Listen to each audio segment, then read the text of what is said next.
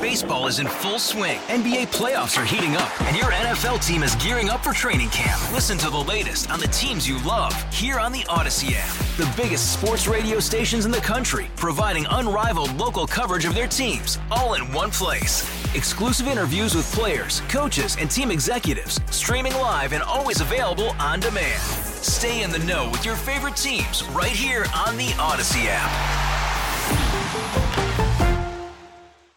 Earlier, we were talking in the news about the tragic end to the uh, cougar that was seen in the Twin Cities, struck by a car, killed. They are trying to make uh, lemonade out of lemons. They've taken the uh, the corpse and are actually, I guess, uh, taxidermying it so that they can use it as a learning tool here in the Twin Cities. Uh, we have a big cat sanctuary right here in the Twin Cities. On the line with us right now, Olivia Kemp. Thanks for joining us on WCCO. Hi, Dave. How are you? I'm doing great. Uh, I wanted to talk with you a little bit about this, and I appreciate you uh, you giving us a call on the John Schuster Coldwell Banker Hotline, and uh, needed to know this this cougar sighting. How rare was this in the Minnesota area? This is actually quite a rare occurrence. Um, as far as scientists know, this cougar actually traveled from Nebraska, so it's quite rare in Minnesota. There's not uh, an official established cougar population in the state. Now, with the Big Cat Sanctuary that you're a part of, where is that? Is that someplace people can come visit, or do you keep it pretty pristine so that it's just the the wildcats and the volunteers and employees there that take care of these creatures? It's exactly like you said, Dave. We are close to the public, and that's to keep it as true of a sanctuary as possible for our 150 rescues here. 150 rescues. What type of uh, big cats do you have there at the sanctuary? Well, we have cougars, which you just mentioned, but we also have lions, tigers, cheetahs, leopards, and even smaller cats like bobcats and lynx. Well, how many of those are actually native here to the to uh, the Minnesota area? That's a great question. We have a number of bobcats, about 30. They come from all over the United States, but bobcats are native species to Minnesota. We have cougars, which are not native to Minnesota, but are definitely native to the northern part of the United States. And we have Canada lynx, which are native to Minnesota. Are we in any kind of real danger from any of these big cats in and around the uh, the Twin Cities area, or are they still pretty much near the Iron Range or on the fringes near Canada or Wisconsin areas? That's a good question. You're definitely not at risk. I think awareness is key, and as long as you're aware of them, they're definitely aware of you, and they aren't going to mess with you if you don't mess with them. Oh, very cool. Is there any way, uh, like a website, can people go see the animals that you have, how you obtain them, and uh, make donations, help out? Because I've got to guess it's got to be expensive to feed. What'd you say, 150 big cats? Yes, 150, and absolutely, yes, we have a website and social media where you can follow our cats every day. Our website would be wildcatsanctuary.org, and our social media handles would be the same. As far as donations, we actually have a year end match going on right now where every donation is doubled up to $14,000. Wow, that's fantastic. And they can make the donations right there on the website? Absolutely, and even on our social media posts. How hard is it to keep these poor animals fed? I've got to guess that's a lot of meat that's eaten throughout the year. It certainly is. We actually feed out about 400 pounds of meat a day, and it's a large variety from chicken to beef. And each cat has a specialized diet, so it takes a lot of care and attention and a lot of dedication from our caretakers. What's the take uh, right now on what, what tragically happened to this uh, cougar that made it into the Twin Cities area, was struck dead, and they're now using the uh, the body for educational purposes? How do you guys feel about that?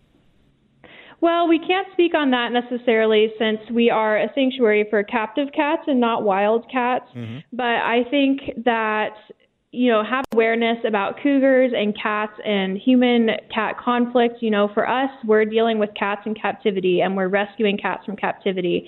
And our goal is to bring awareness and end that captive wildlife crisis. So, these cats that you have are ones that people were trying to keep as private pets? That's correct. And actually, this year end match that I mentioned is going towards new habitats for three bobcats that were asked, actually rescued right here in Minnesota from a private owner. So these aren't necessarily cats that were rescued from um, from families or people in Minnesota. You just are a big cat rescue that big cats that are found around the United States without uh, the proper home or proper place to be. You guys take them in. Sort of. We do have a number of cats that are coming from inside people's homes. So technically, pets, quote unquote, pets. We have cats coming from other private ownership situations. It can look like a lot of different things. And so, point you back to that website. That's where you can learn a lot about our cats. But yes, unfortunately, most of our cats are coming from pet ownership or private ownership. This this might be a little bit of a touchy subject, but I'm just curious. Obviously, sometimes it's got to go wrong for people that think that they've they're going to take care of this baby tiger, baby lion, and raise it to see like they do on social media, where people are having these fun interactive play sessions, and sometimes it, it goes bad. Do, do, do you get those cats where a tragedy is, has happened, so that that animal doesn't pay the ultimate price for the ignorance of man, or do those animals have to be put down? Well, you're correct, Dave, that the cat would pay the ultimate price often in those situations. And so that is why we are such strong advocates for keeping the wild in your heart and not your home. These cats do not make good pets. They are wild animals. You cannot expect them to behave differently than that. And so our cats, they come from a variety of backgrounds, but what we do for them here is we try to give them as wild of a life possible, being close to the public. We don't have any direct contact with them, so no petting, no putting human expectations on them to keep them safe at sanctuary for the rest of their lives. Well, that's amazing in itself. Where are people obtaining? And I know you can't give specifics, but I'm just curious how, how are people even getting some of these cats? It would seem like it's illegal in order to have a tiger or a lion as a pet to begin with.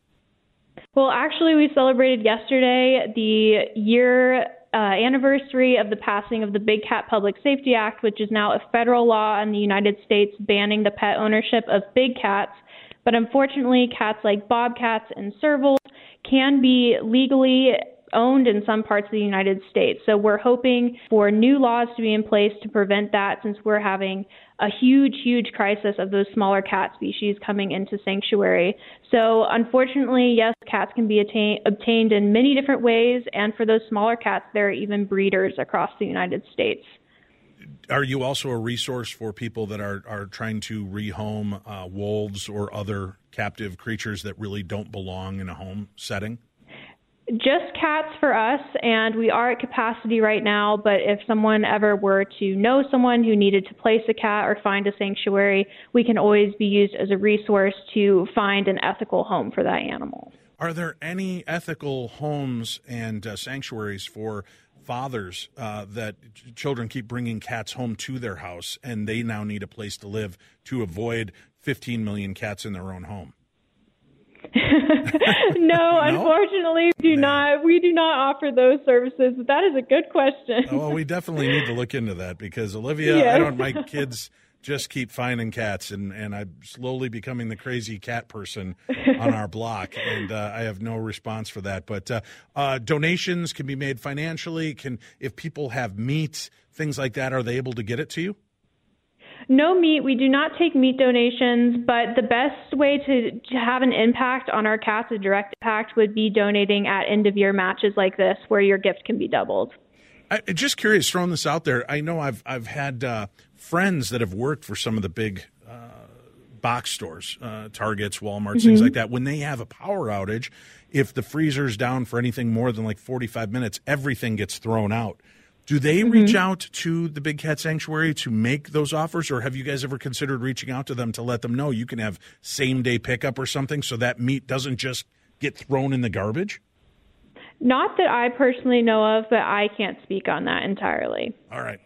Well, thank you so much, Olivia, for giving us a little bit of insight and uh, uh, giving us this information. People can find more information. Tell them the website one more time wildcatsanctuary.org wildcatsanctuary.org. Check it out. Go make a donation because that money right now is going to be doubled by this match program. So it's really going to go a long way to help out in what could has to be a very expensive endeavor to do the right thing to help these animals. Olivia, God bless you and all of the amazing people there at the Big Cat Sanctuary. Thank you for doing that and for calling in today.